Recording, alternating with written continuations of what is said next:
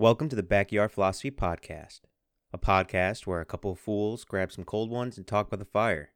So crack a cold one, come sit by the fire, and get a few laughs as we discuss everything from the meaning of life, space travel, and weird moments in history.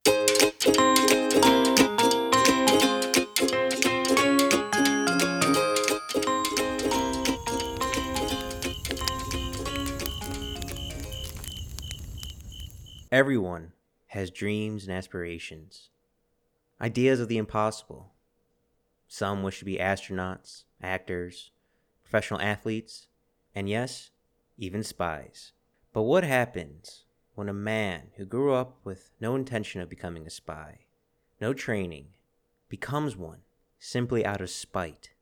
You get perhaps the best, worst spy in history, and a man who helped turn the tide in World War II.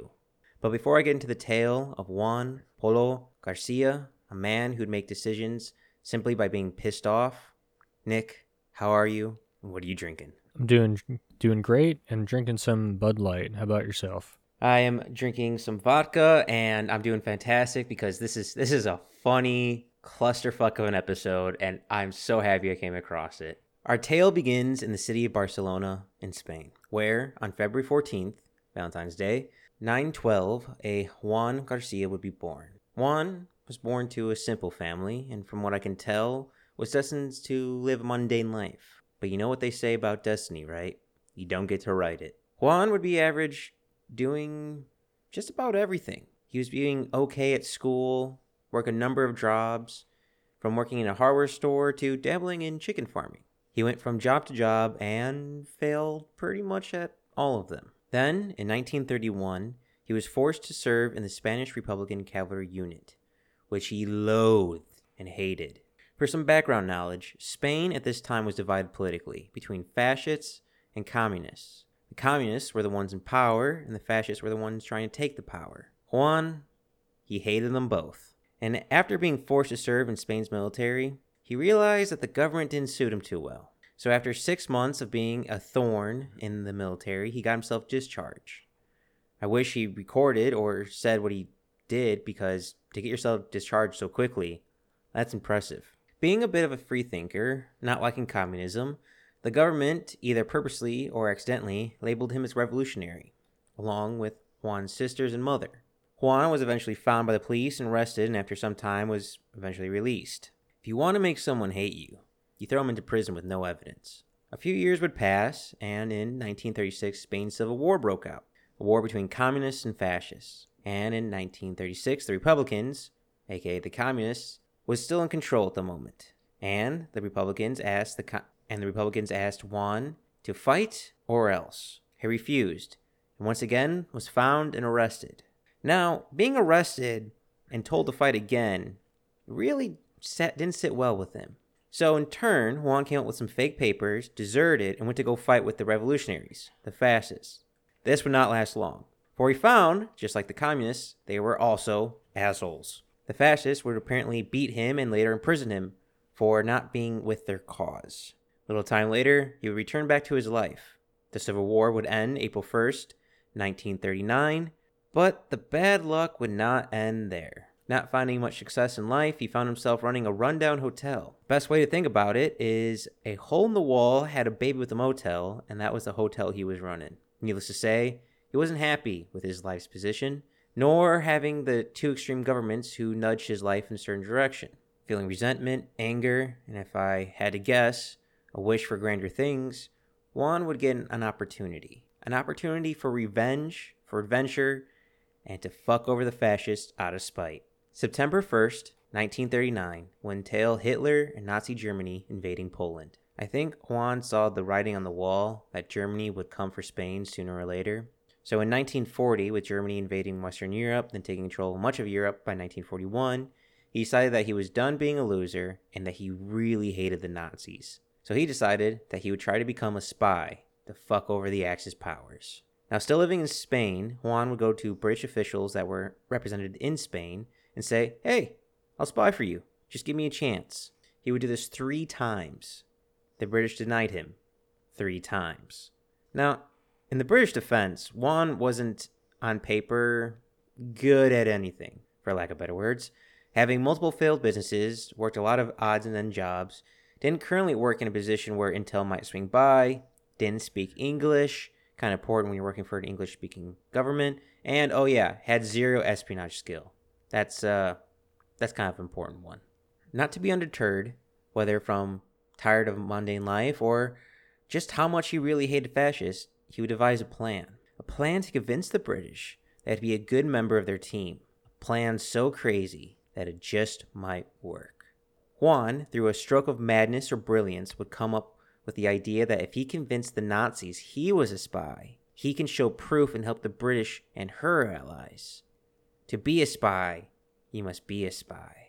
Now, Spain in the 1940s was very sympathetic to the Nazis for being fascists like the country itself. Juan was able to find Nazi agents really easily and began to convince them that he was a true believer in their cause. He would make such an egregious lies to convince the Nazis that I don't know how they fell for it. He would tell the Germans that he was a Spanish diplomat official who made frequent trips to England. Juan would even make false visas and passports to help sell his lie. This is funny to note.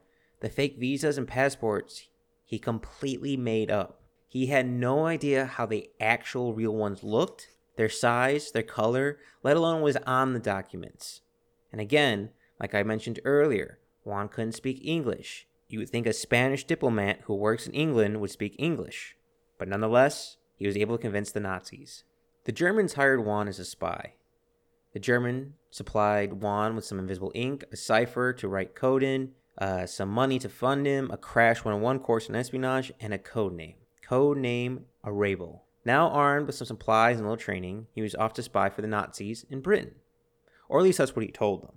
Not having any credentials to get into England, nor I don't know if he even wanted to go to England, Juan, now codenamed Arabel, would travel to Lisbon, Portugal. Of course, not mentioning this to the Nazis.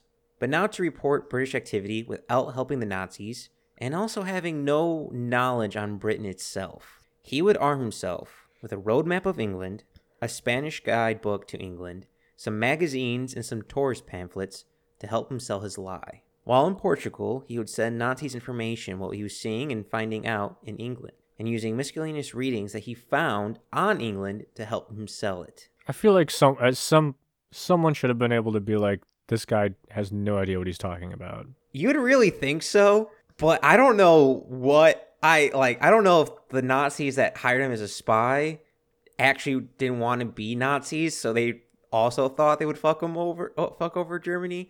I have no idea how he got by all this. The thing is, it gets far worse. This is the mundane stuff he pulled over their eyes. And this is kind of funny. You know how he would send all those espionage findings, Nick? How like method of sending him? Yes. I have no idea. Through the public mail service when the co- entire continent's on in a war phase. But you know, what about the stampage on the uh, postcards and uh, and the letters? Wouldn't it be obviously say England if he was mailing from England? Well, the Nazis kind of asked about this, so he come up with elaborate lie to tell and convince the Nazis. He said he found a pilot in England that would take his letters, fly him to Portugal, where at this point he was living, and then from there they would be mailed out.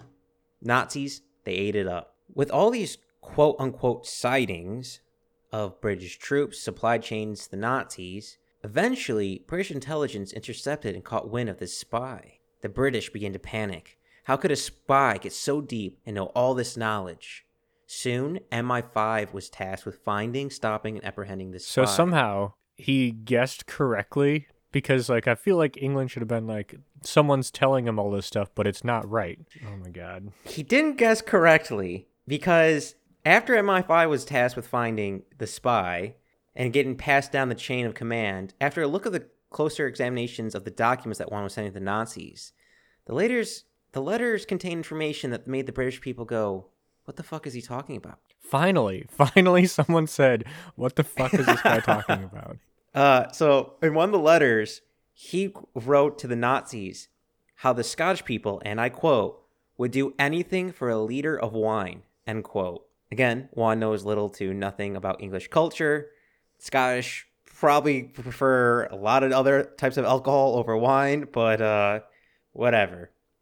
And after the British intelligence would see these letters, and informations, they would figure it out. Boy, was this spy full of shit. These people all like lived in Europe. I mean, it's like states to the United States. Like how how what the fuck?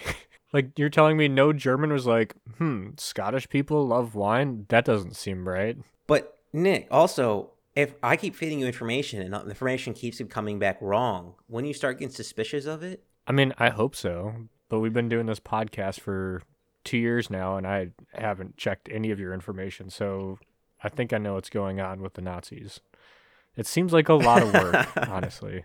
Well, at this point, the Nazis are like, "Hey, some of this information is inaccurate." Okay, I think it's somewhat. So both sides are like, "What the fuck is going on here?" Nope, gets better. So, in order to convince the Nazis that some of his stuff was wrong, he convinced the Nazis that he assembled a spy ring in London containing 27 operatives.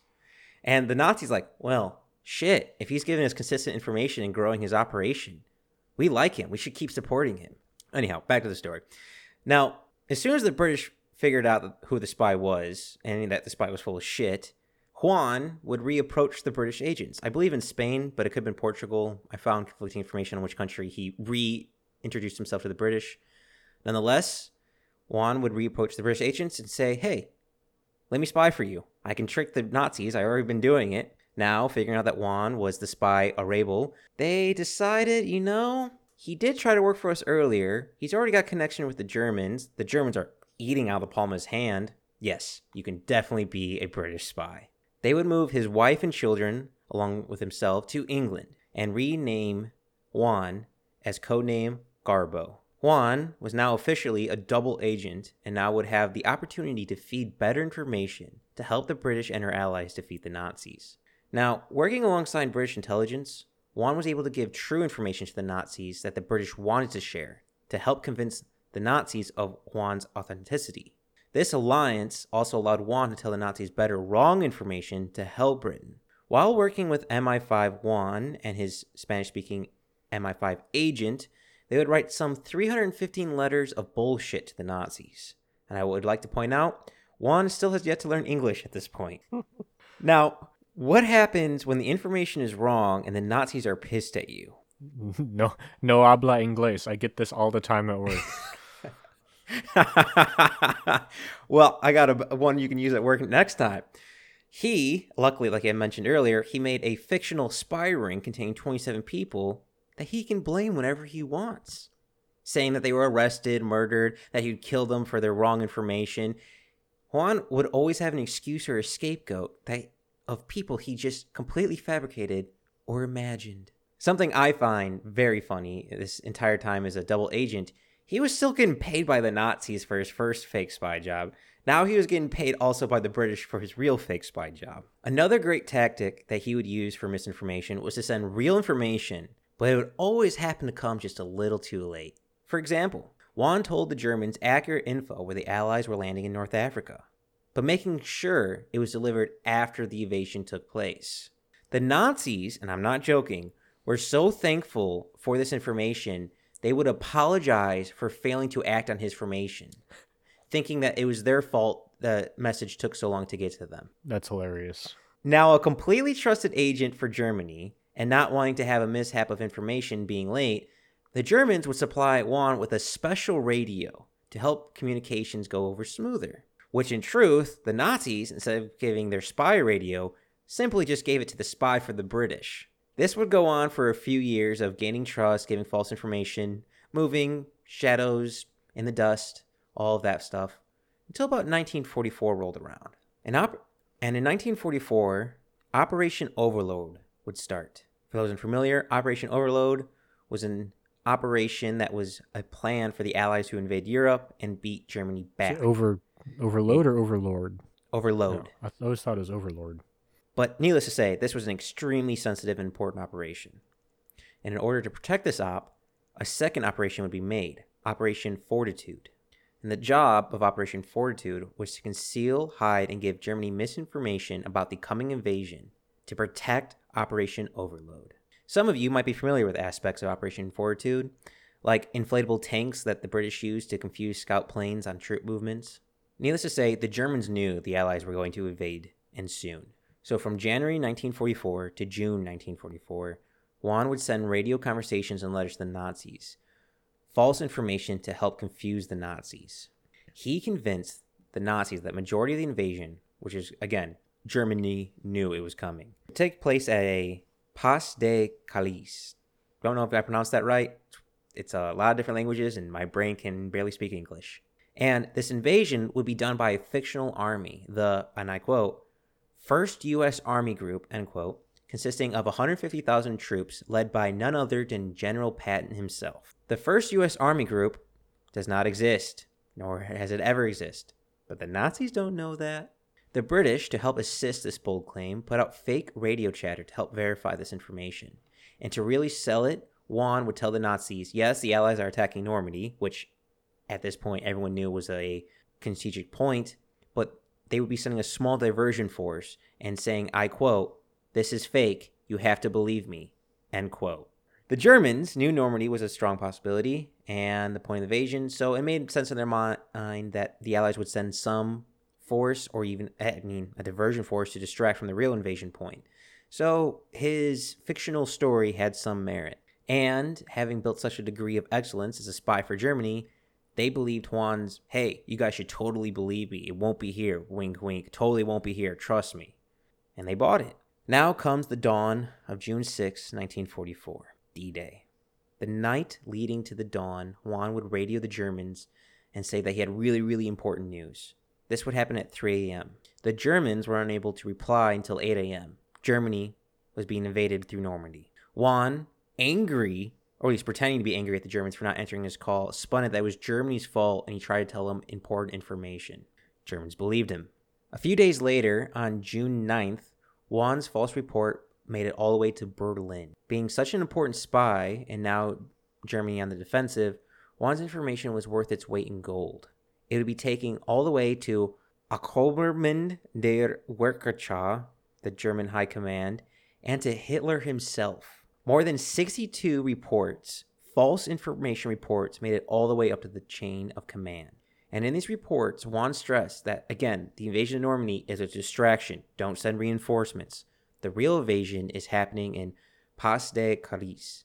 The Germans, trusting Juan's information was accurate, the commander in chief, Gerd von Rundstedt, would deny General Rommel from moving his troops to Normandy to help their troops and to keep their troops ready for where Juan told them the invasion was going to happen.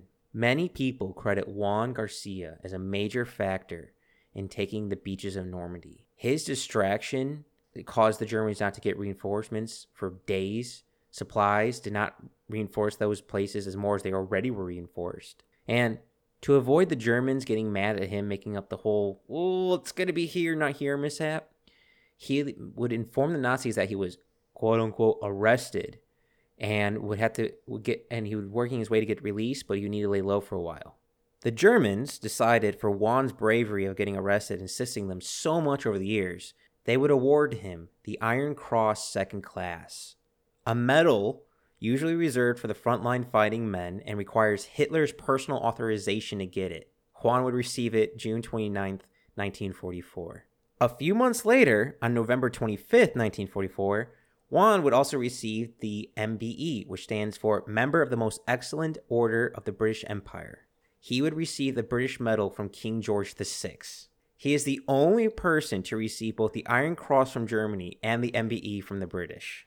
Not only was he giving false information, he was getting rewarded by the people he was giving false information to. The Nazis would never learn of Juan's deception. A year later, World War II would end, and Juan would still play a small spy role. Britain was actually worried about a Fourth Reich forming. Juan would continue to spy to make sure Germany wouldn't assemble another army for round three. Juan did not know that Nazis did not know about his status of being a double agent, so with the help of MI5, he would fake his death in 1949, dying from malaria, where he would grow a beard and wear odd glasses to help him hide his identity and move to Venezuela. Which I found funny, he went to South America to hide from the Nazis. That's like the last place I would want to go. Maybe he was playing the other side the whole whole time. a triple triple double agent. In Venezuela, he would open a small bookstore and have a quiet life for a time. Juan's story of his espionage was almost completely lost in history. It wasn't until the 1980s where a British writer, Nigel West, looked into the spy. Nigel, doing research, came to the conclusion that Juan was not dead and, in fact, faked his death. Smarter than all the Nazi intelligence officers, I can tell you that right now. So, armed with this idea, Nigel would track Juan down himself. From there, Juan would come out of hiding, reconnecting with his ex wife, who thought he was dead, and he was trying to make amends to his very pissed off children, who also thought he was dead. Juan would go back to London and, in fact, converse with Prince Philip. And not sure if I, this is true or conflicting information, but apparently on the 40th anniversary of D Day, June 6, 1984, Juan would visit Normandy beaches and pay his respect to the dead. Not sure if it's true, but he played such a large part where so many died, but even more would have died without his help. I can see going to see it. Juan would die October 10th, 1988, in Caracas. A man driven by a man driven by his disdain for communists and fascists, a man who many thought would be at best average, rose himself into a critical member of the many heroes who stopped the world from being devoured by the darkness of evil. And I think a bit of Juan is in all of us. A man who wants to become something more, have some adventure in his life, and the ability to change his destiny. Juan Garcia, the best worst spy I've ever heard of. But you have heard of him. yeah, yeah. That's oh, I really wish I thought of that when coming up with this story. He is a man who could completely and utter bullshit everyone. He fooled Nazi Germany, saved untold lives. Just thank God he never became a salesman. And uh, yeah, Nick, I don't know how far, I don't know how he made it so far for so many years, pulling the wool over the Nazis' eyes. Yeah, I mean, that's just, it seems embarrassing. But I mean, I don't know what they were looking at. Must have been really good. And also, can you imagine getting a, a medal from Hitler himself for telling Hitler lies? Yeah, that'd be take that back to England. Like, check out what I got, motherfuckers. yeah, well, that's the story of Juan Garcia, a man who I can relate to because he really hated communists and he really hated fascists and he wanted something more in his life. Not so much how I feel about him abandoning his wife and children, but you know, we all can't be perfect. I mean, I feel like it. How hard would it have been to be like, we all died of malaria? It's, but whatever. I guess there was maybe a senorita in uh, Venezuela, but uh, yeah, he's such a bad spy. He's good. I he stumbled his way into greatness, and I love it. And with that being said, thank you all for listening.